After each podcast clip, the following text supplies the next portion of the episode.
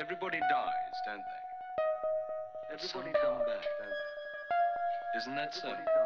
You tried to get into the locked drawer today, didn't you? You tried. How do the dead come back, Mother? What's the secret? The Grey Woman by Mrs. Elizabeth Gaskell. Portion 1. There is a mill by the Neckar side, to which many people resort for coffee, according to the fashion which is almost national in Germany. There is nothing particularly attractive in the situation of this mill. It is on the Mannheim, the flat and unromantic side of Heidelberg. The river turns the mill wheel with a plenteous gushing sound. The outbuildings and the dwelling house of the miller form a well kept, dusty quadrangle. Again, further from the river, there is a garden full of willows and arbours and flower beds, not well kept, but very profuse in flowers and luxuriant creepers, knotting and looping the arbours together. In each of these arbours is a stationary table of white painted wood and light movable chairs of the same colour and material. I went to drink coffee there with some friends in 1840. The stately old miller came out to greet us, as some of the party were known to him of old. He was a grand build of a man, and his loud musical voice, with its tone friendly and familiar, his rolling laugh of welcome, went well with the keen bright eye, the fine cloth of his coat, and the general look of substance about the place. Poultry of all kinds abounded in the mill yard, where there were ample means of livelihood for them strewed on the ground. But not content with this, the miller took out handfuls of corn from the sacks and threw liberally to the cockerels and hens that ran almost under his feet in their eagerness. And all the time he was doing this, as it were habitually, he was talking to us and ever and anon calling to his daughter and the serving maids to bid them hasten the coffee we had ordered. He followed us to an arbour and saw us served to his satisfaction with the best of everything we could ask for, and then left us to go round the different arbours and see that each party was properly attended to. And as he went, this great, prosperous, happy looking man whistled softly one of the most plaintive airs I have ever heard.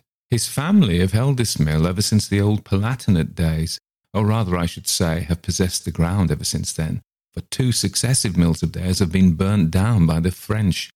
If you want to see Scherer in a passion, just talk to him of the possibility of a French invasion. But at this moment, Still whistling that mournful air, we saw the miller going down the steps that led from the somewhat raised garden into the mill yard, and so I seemed to have lost my chance of putting him in a passion. We had nearly finished our coffee and our kuchen and our cinnamon cake when heavy splashes fell on our thick leafy covering. Quicker and quicker they came, coming through the tender leaves as if they were tearing them asunder. All the people in the garden were hurrying under shelter, or seeking for their carriages standing outside. Up the steps the miller came hastening with a crimson umbrella fit to cover everyone left in the garden, and followed by his daughter and one or two maidens, each bearing an umbrella. Come into the house, come in, I say. It is a summer storm, and will flood the place for an hour or two till the river carries it away. Here, here! And we followed him back into his own house. We went into the kitchen first, such an array of bright copper and tin vessels I never saw, and all the wooden things were as thoroughly scoured. The red tiled floor was spotless when we went in, but in two minutes it was all over slop and dirt with the tread of many feet, for the kitchen was filled, and still the worthy miller kept bringing in more people under his great crimson umbrella. He even called the dogs in and made them lie down under the tables. His daughter said something to him in German, and he shook his head merrily at her. Everybody laughed. What did she say? I asked. She told him to bring the ducks in next, but indeed, if more people come in, we shall be suffocated, what with the thundery weather and the stove and all these steaming clothes. I really think we must ask leave to pass on. Perhaps we might go in and see Frau Scherer. My friend asked the daughter of the house for permission to go into an inner chamber and see her mother. It was granted, and we went into a sort of saloon overlooking the Neckar, very small, very bright, and very close. The floor was slippery with polish. Long, narrow pieces of looking glass against the walls reflected the perpetual motion of the river opposite. A white porcelain stove with some old fashioned ornaments of brass about it, a sofa covered with Utrecht velvet, a table before it, and a piece of worsted worked carpet under it, a vase of artificial flowers, and lastly, an alcove with a bed in it, on which lay the paralyzed wife of the good miller, knitting busily, formed the furniture. I spoke as if this was all that was to be seen in the room, but sitting quietly, while my friend kept up a brisk conversation in a language which I but half understood, my eye was caught by a picture in the dark corner of the room, and I got up to examine it more nearly. It was that of a young girl of extreme beauty, evidently of middle rank.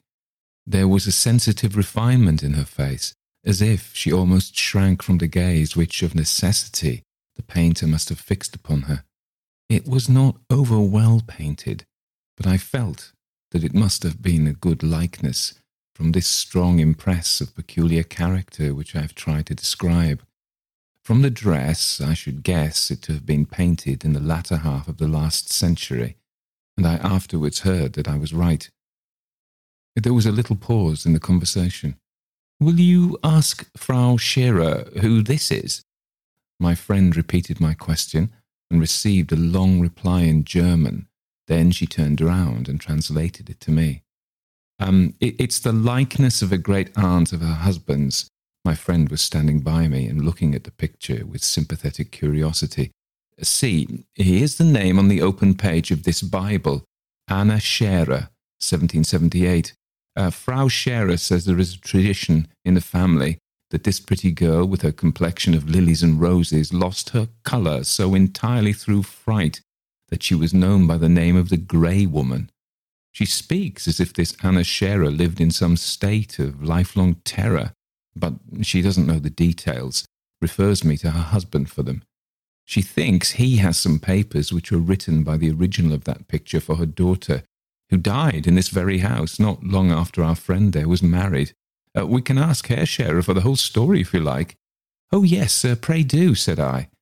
And as our host came in at this moment to ask how we were faring, and to tell us that he had sent to Heidelberg for carriages to convey us home, seeing no chance of the heavy rain abating, my friend, after thanking him, passed on to him my request. Ah, said he, his face changing, my Aunt Anna had a sad history. It was all owing to one of those hellish Frenchmen, and her daughter suffered for it. The cousin Ursula, as we all called her when I was a child, to be sure, the good cousin Ursula was his child as well. The sins of the fathers are visited on their children.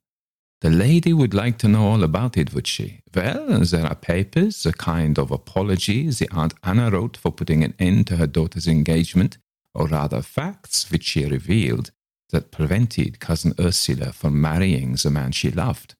And so she would never have had any good fellow, else I have heard say my father would have been thankful to have made her his wife.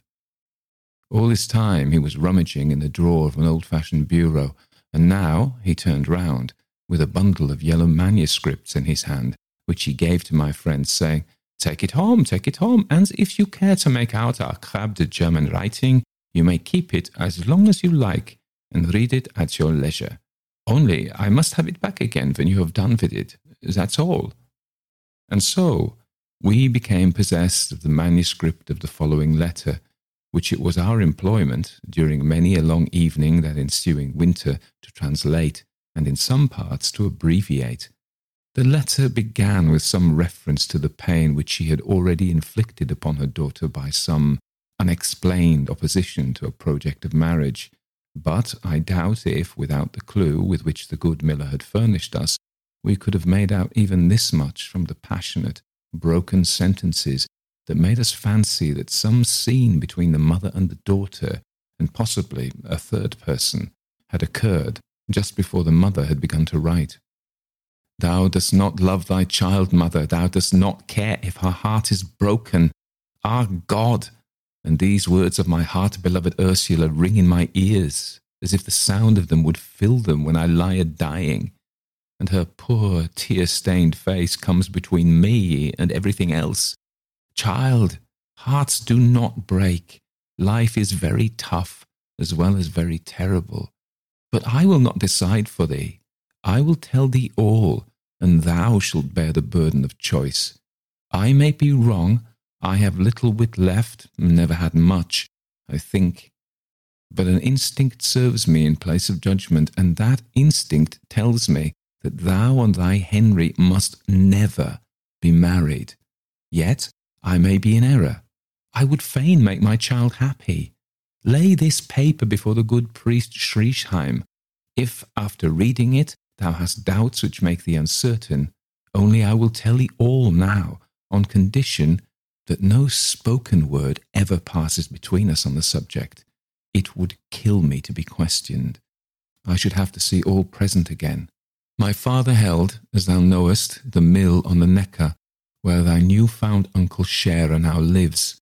Thou rememberest the surprise with which we were received there last vintage twelvemonth, how thy uncle disbelieved me when I said that I was his sister Anna, whom he had long believed to be dead, and how I had to lead thee underneath the picture painted of me long ago, and point out, feature by feature, the likeness between it and thee, and how, as I spoke, I recalled first to my own mind, and then by speech to his, the details of the time when it was painted, the merry words that passed between us then, a happy boy and girl, the position of the articles of furniture in the room, our father's habits, the cherry tree now cut down that shaded the window of my bedroom, through which my brother was wont to squeeze himself in order to spring onto the topmost bough that would bear his weight, and thence would pass me back his cap, laden with fruit, to where I sat on the window sill, too sick with fright for him to care much for eating the cherries.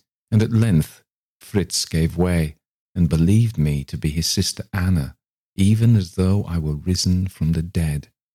And thou rememberest how he fetched in his wife and told her that I was not dead, but was come back to the old home once more, changed as I was.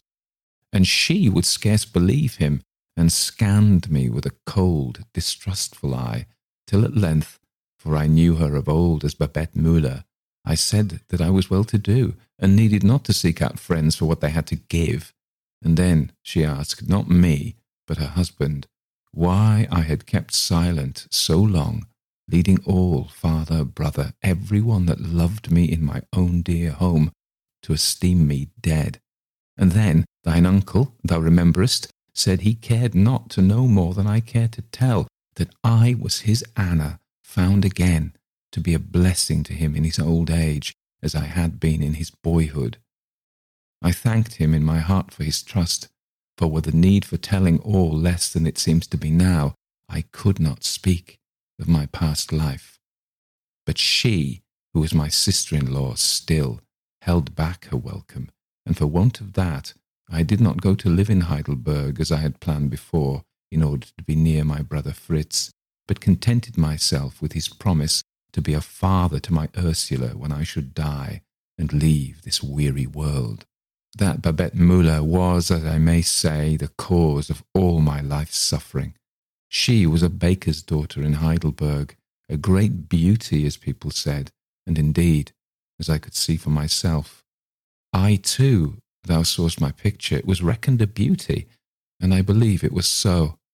Babette Müller looked upon me as a rival. She liked to be admired and had no one much to love her. I had several people to love me, thy grandfather, Fritz, the old servant Kätzchen, Karl, the head apprentice at the mill, and I feared admiration and notice and the being stared at as the schöne Müllerin whenever I went to make my purchases in Heidelberg. Those were happy, peaceful days. I had Kätzchen to help me in the housework, and whatever we did pleased my brave old father, who was always gentle and indulgent towards us women, though he was stern enough with the apprentices in the mill. Karl the oldest of these, was his favourite, and I can see now that my father wished him to marry me, and that Karl himself was desirous to do so. But Karl was rough spoken and passionate, not with me, but with the others, and I shrank from him in a way which, I fear, gave him pain. And then came thy Uncle Fritz's marriage, and Babette was brought to the mill to be its mistress. Not that I cared much for giving up my post, for in spite of my father's great kindness, I always feared that I did not manage well for so large a family. With the men and the girl in the kitchen, we sat down eleven each night to supper. But when Babette began to find fault with Kätzchen, I was unhappy at the blame that fell on faithful servants, and by and by I began to see that Babette was egging on Karl to make more open love to me, and, as she once said, to get done with it and take me off to a home of my own. My father was growing old and did not perceive all my daily discomfort. The more Karl advanced, the more I disliked him. He was good in the main, but I had no notion of being married and could not bear anyone who talked to me about it. Things were in this way when I had an invitation to go to Karlsruhe to visit a schoolfellow of whom I had been very fond. Babette was all for my going. I don't think I wanted to leave home, and yet I had been very fond of Sophie Ruprecht, but I was always shy among strangers. Somehow the affair was settled for me, but not until both Fritz and my father had made inquiries as to the character and position of the Ruprechts. They learned that the father had held some kind of inferior position about the Grand Duke's court and was now dead, leaving a widow, a noble lady, and two daughters, the elder of whom was Sophie, my friend. Madame Ruprecht was not rich, but more than respectable, genteel.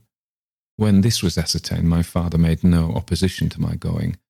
Babette forwarded it by all the means in her power, and even my dear Fritz had his word to say in its favour.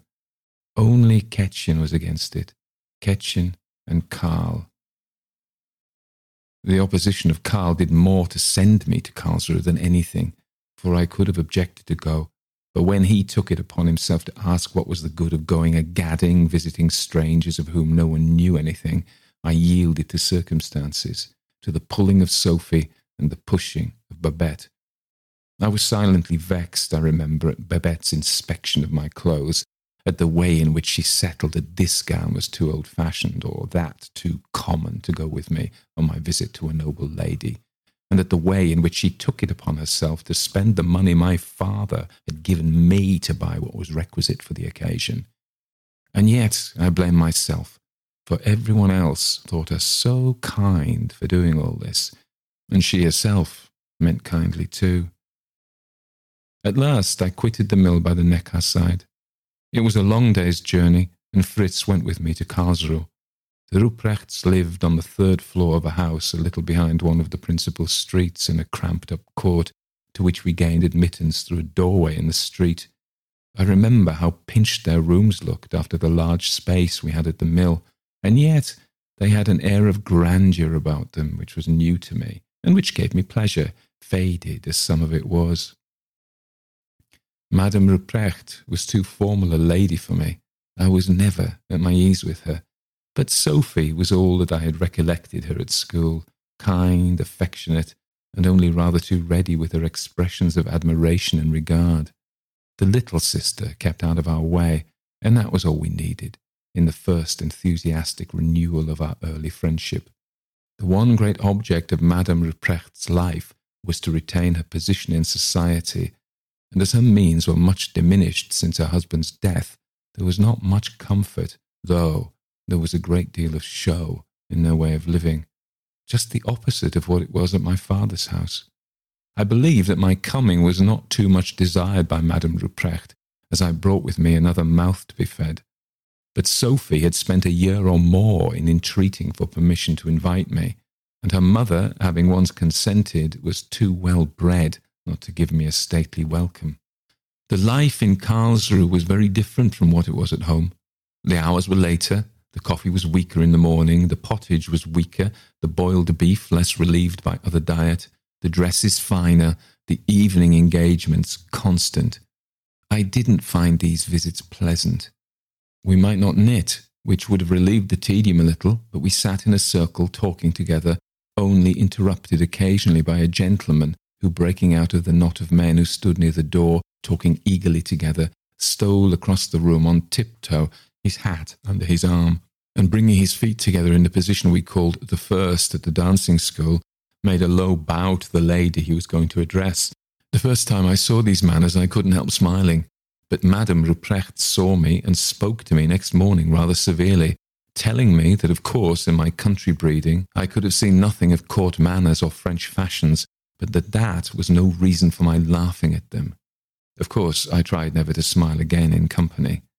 This visit to Karlsruhe took place in 89, just when everyone was full of the events taking place at Paris, and yet at Karlsruhe, French fashions were more talked of than French politics.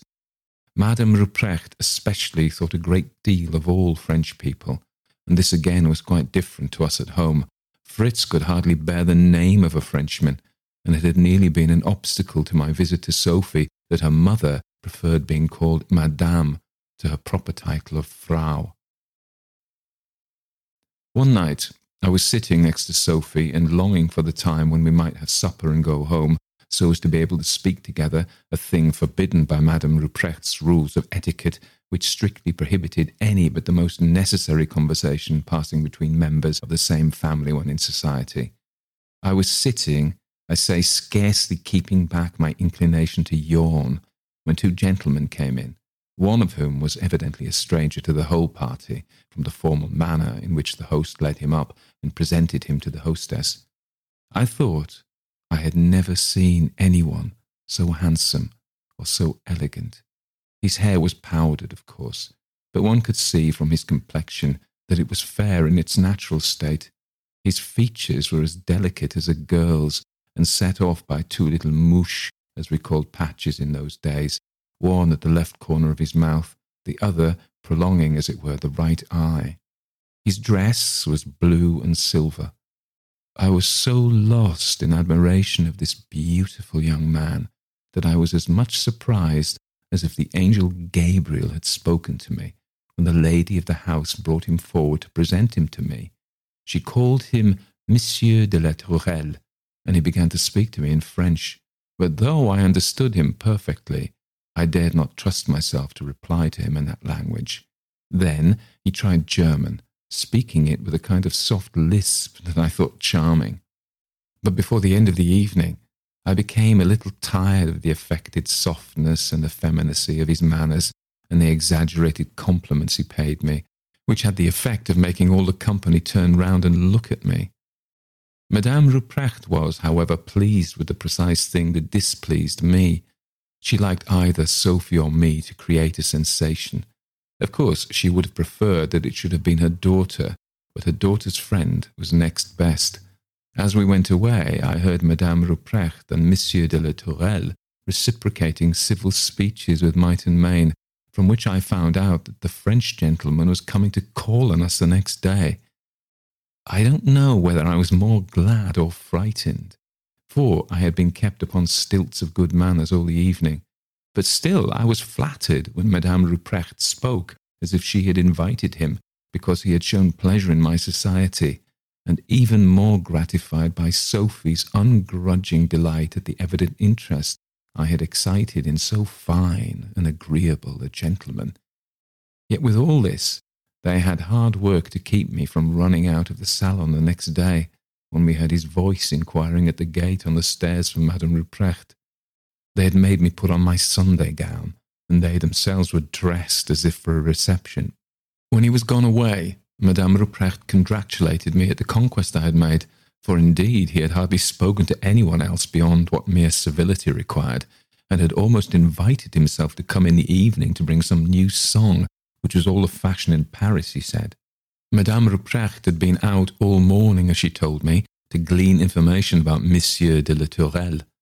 He was a propriétaire, had a small chateau in the Vosges mountains, he owned land there, but had a large income from some sources quite independent of this property.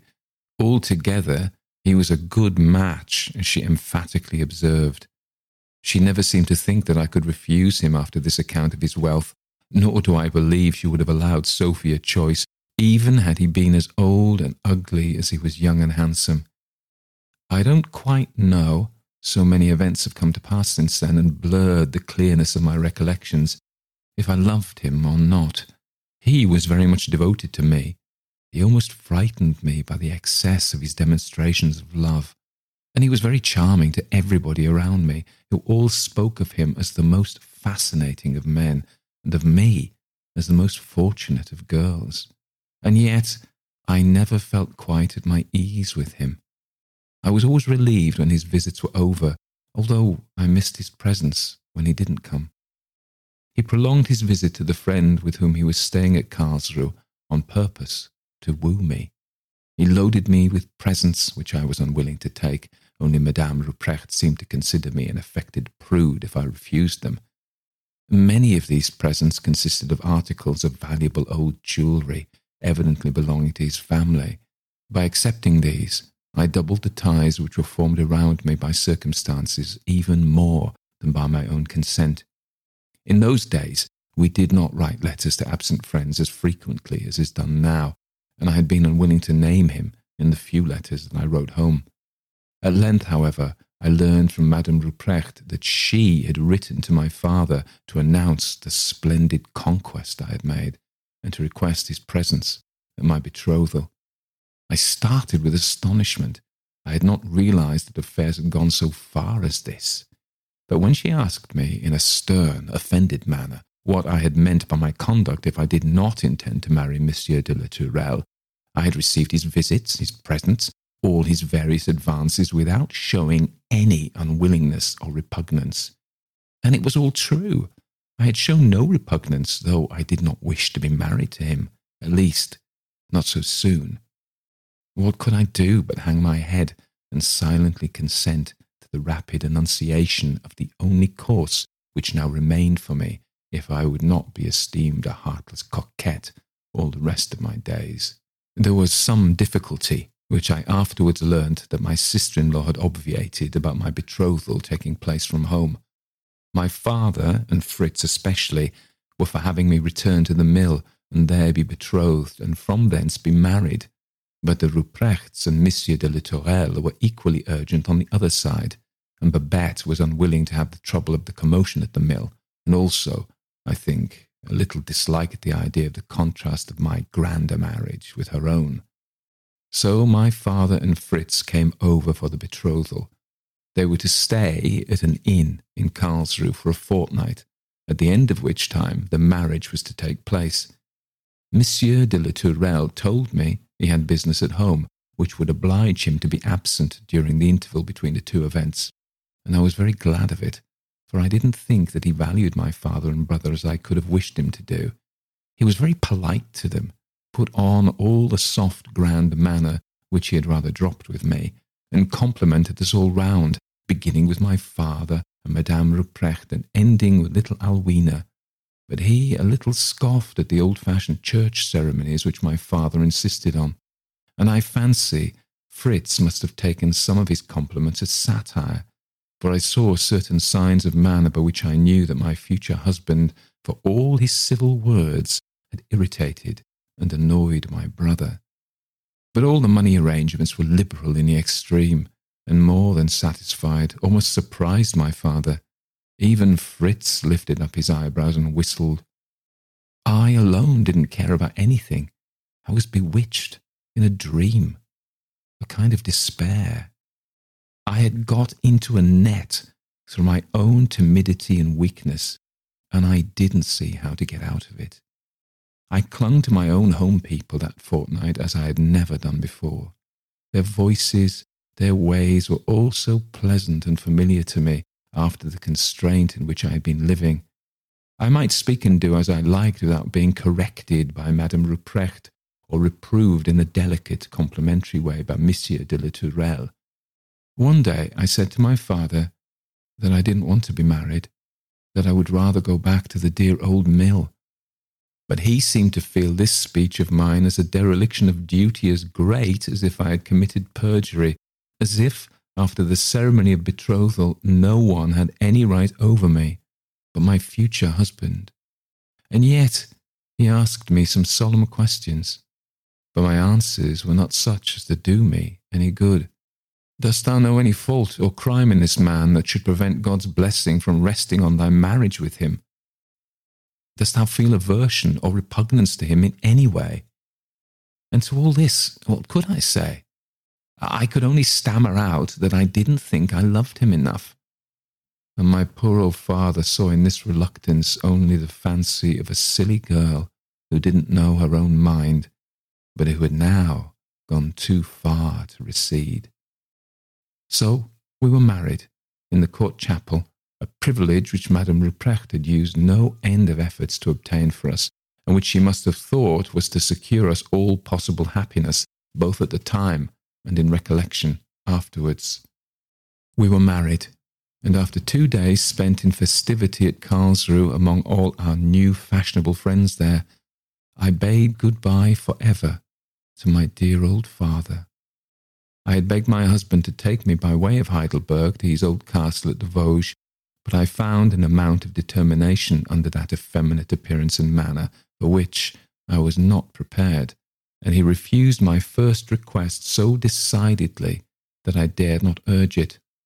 Henceforth, Anna, said he, you will move in a different sphere of life, and though it is possible that you may have the power of showing favour to your relations from time to time, yet much or familiar intercourse will be undesirable, and is what I cannot allow. I felt almost afraid after this formal speech of asking my father and Fritz to come and see me.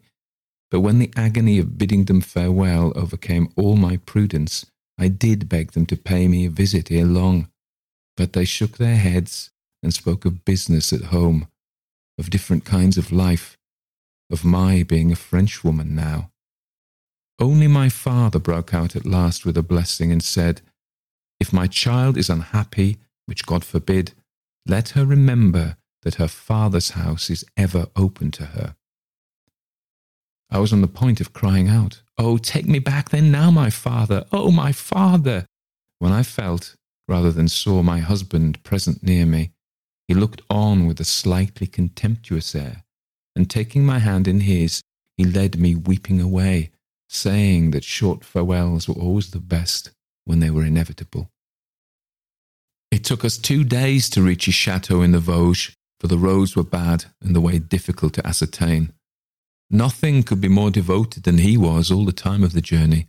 It seemed as if he were trying in every way to make up for the separation which every hour made me feel more complete between my present and my former life.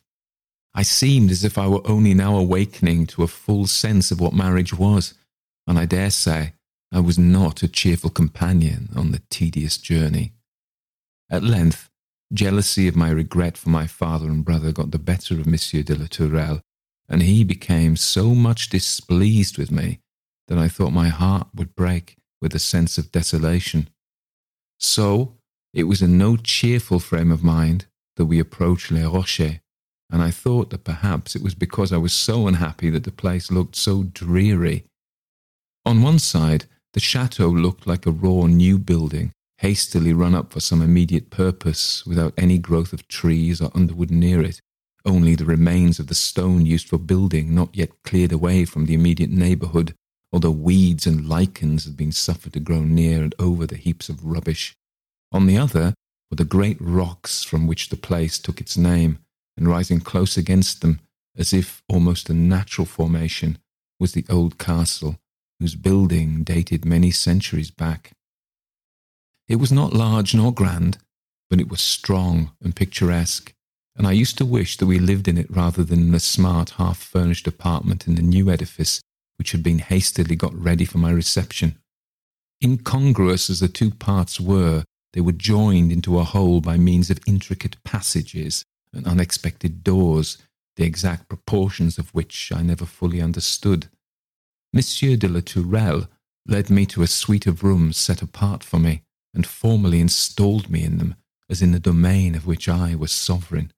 He apologized for the hasty preparation, which was all he had been able to make for me, but promised, before I had asked or even thought of complaining, that they should be made as luxurious as heart could wish before many weeks had elapsed. But when, in the gloom of an autumnal evening, I caught my own face and figure reflected in all the mirrors, which showed only a mysterious background in the dim light of the many candles which failed to illuminate the great proportions of the half furnished salon. I clung to Monsieur de la Tourelle and begged to be taken into the rooms he had occupied before his marriage. He seemed angry with me, although he affected to laugh, and so decidedly put aside the notion of my having any other rooms but these that I trembled in silence at the fantastic figures and shapes which my imagination called up as peopling the background of those gloomy mirrors. There was my boudoir, a little less dreary, my bedroom with its grand and tarnished furniture, which I commonly made into my sitting room, locking up the various doors which led into the boudoir, the salon, the passages, all but one, through which Monsieur de la Tourelle always entered from his own apartments in the older part of the castle. But this preference of mine for occupying my bedroom annoyed Monsieur de la Tourelle, I am sure, though he did not care to express his displeasure. He would always allure me back into the salon, which I disliked more and more from its complete separation from the rest of the building by the long passage into which all the doors of my apartment opened. This passage was closed by heavy doors and portières, through which I could not hear a sound from the other parts of the house, and of course the servants couldn't hear any movement or cry of mine unless expressly summoned. To a girl brought up as I had been, in a household where every individual lived all day in the sight of every other member of the family, never wanted either cheerful words or the sense of silent companionship, this grand isolation of mine was very formidable, and the more so because Monsieur de la Tourelle, as landed proprietor, sportsman, and what not, was generally out of doors the greater part of every day, and sometimes for two or three days at a time. I had no pride to keep me from associating with the domestics. It would have been natural to me in many ways to have sought them out for a word of sympathy in those dreary days when I was left so entirely to myself, had they been like our kindly German servants. But I disliked them, one and all. I could not tell why. Some were civil, but there was a familiarity in their civility which repelled me. Others were rude and treated me more as if I were an intruder than their master's chosen wife. And yet, the two sets, I liked these last the best. The principal male servant belonged to this latter class. I was very much afraid of him. He had such an air of suspicious surliness about him in all he did for me, and yet Monsieur de la Tourelle spoke of him as most valuable and faithful. Indeed, it sometimes struck me that Lefebvre ruled his master in some things, and this I couldn't make out. For while Monsieur de la Tourelle behaved towards me as if I were some precious toy or idol to be cherished and fostered and petted and indulged, I soon found out how little I, or apparently anyone else, could bend the terrible will of the man who had, on the first acquaintance, appeared to me too effeminate and languid to exert his will in the slightest particular. I had learned to know his face better now, and to see that some vehement depth of feeling, the cause of which I couldn't fathom, made his grey eye glitter with pale light, and his lips contract, and his delicate cheek whiten on certain occasions. But all had been so open and above board at home that I had no experience to help me to unravel any mysteries among those who lived under the same roof. I understood that I had made what Madame Ruprecht and her set would have called a great marriage, because I lived in a chateau with many servants, bound ostensibly to obey me as a mistress. I understood that Monsieur de la Tourelle was fond enough of me in his way, proud of my beauty, I dare say, for he often enough spoke about it to me, but he was also jealous and suspicious and uninfluenced by my wishes unless they tallied with his own. I felt at this time as if I could have been fond of him too, if he would have let me. But I was timid from my childhood, and before long my dread of his displeasure coming down like thunder into the midst of his love for such slight causes as a hesitation in reply, a wrong word, or a sigh for my father, conquered my humorous inclination to love one who was so handsome, so accomplished, so indulgent and devoted. But if I could not please him when indeed I loved him, you may imagine how often I did wrong when I was so much afraid of him as to quietly avoid his company for fear of his outbursts of passion. one thing I remember noticing that the more Monsieur de la Tourelle was displeased with me, the more Lefebvre seemed to chuckle. And when I was restored to favour, sometimes on as sudden an impulse as that which occasioned my disgrace, Lefebvre would look askance at me with his cold, malicious eyes, and once or twice at such times he spoke most disrespectfully to Monsieur de la Tourelle. I have almost forgotten to say that in the early days of my life at Les Rochers, Monsieur de la Tourelle, in contemptuous indulgent pity at my weakness disliking the dreary grandeur of the salon, wrote up to the milliner in Paris from whom my corbeille de mariage had come to desire her to look out for me, a maid of middle aged, experienced in the toilette, and with so much refinement that she might on occasion serve as companion to me.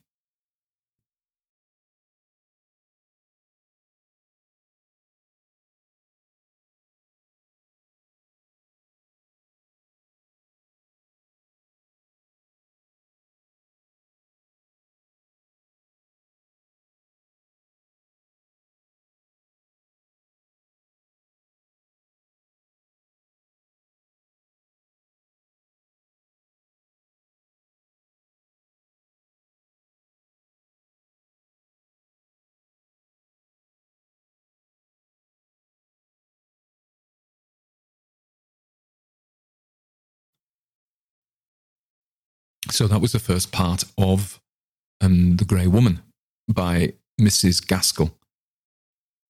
I'm not going to do a long ramble because this is going to be a three parter, I think, another long story.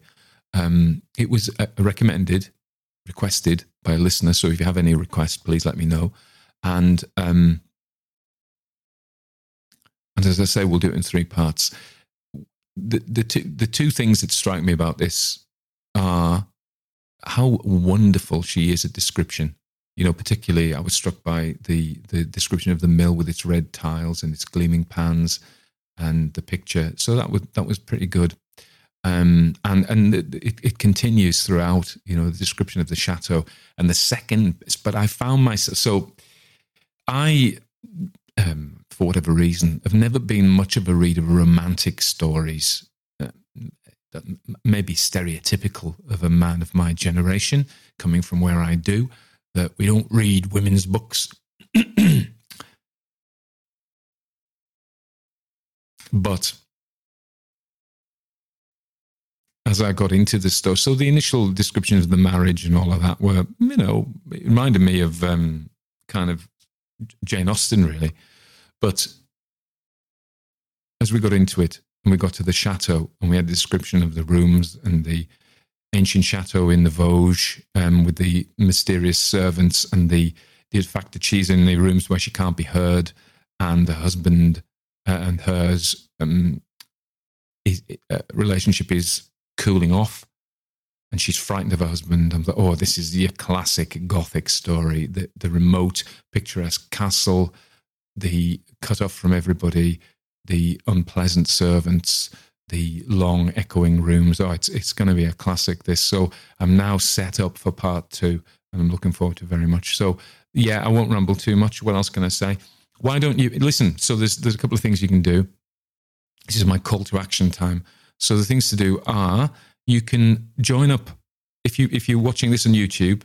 You, as to say, if you're listening to this on YouTube, you can uh, join the channel. And you'll see there's a whole bunch of members videos. There's one of my own stories in nine parts and there's also the woman in black. And we're going to be adding video stories to these all the time. So these are slightly different in that you see me reading as if that's a good thing but it might be who knows? It's just an added thing isn't it? And and there's all sorts of other little perks like access to a lot of mp3s and um, PDFs and blah, blah, blah, blah, blah. Okay, that's YouTube. Become a member of the channel. Now, if you don't listen on YouTube and you listen on the podcast, you can also support my work by um, there'll be links and clicking through and becoming a patron. Uh, or if you if you if you're not up for the and, and, you get perks there, you get the same perks as YouTube really, um, except not via YouTube. You get them through other links.